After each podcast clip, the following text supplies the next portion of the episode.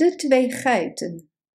Twee geiten ontmoetten elkaar toevallig toen ze vrolijk aan het dartelen waren op de rotsachtige hellingen van een bergvallei.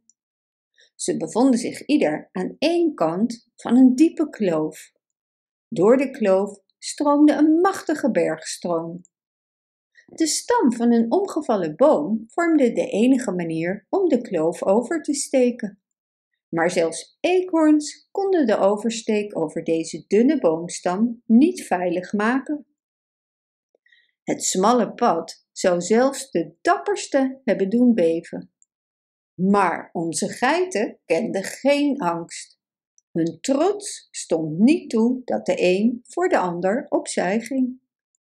Eén geit zette haar voet op de boomstam. De andere geit deed hetzelfde. En in het midden ontmoetten ze elkaar, horen aan horen. Geen van beiden wilde toegeven en zich ook maar een centimeter bewegen. Dus vielen ze allebei naar beneden en werden opgeslokt door de brullende stroom beneden in de kloof. Bedankt voor het luisteren. Wist je dat je dit verhaal ook op onze website ririro.com/nl kunt lezen, downloaden en printen?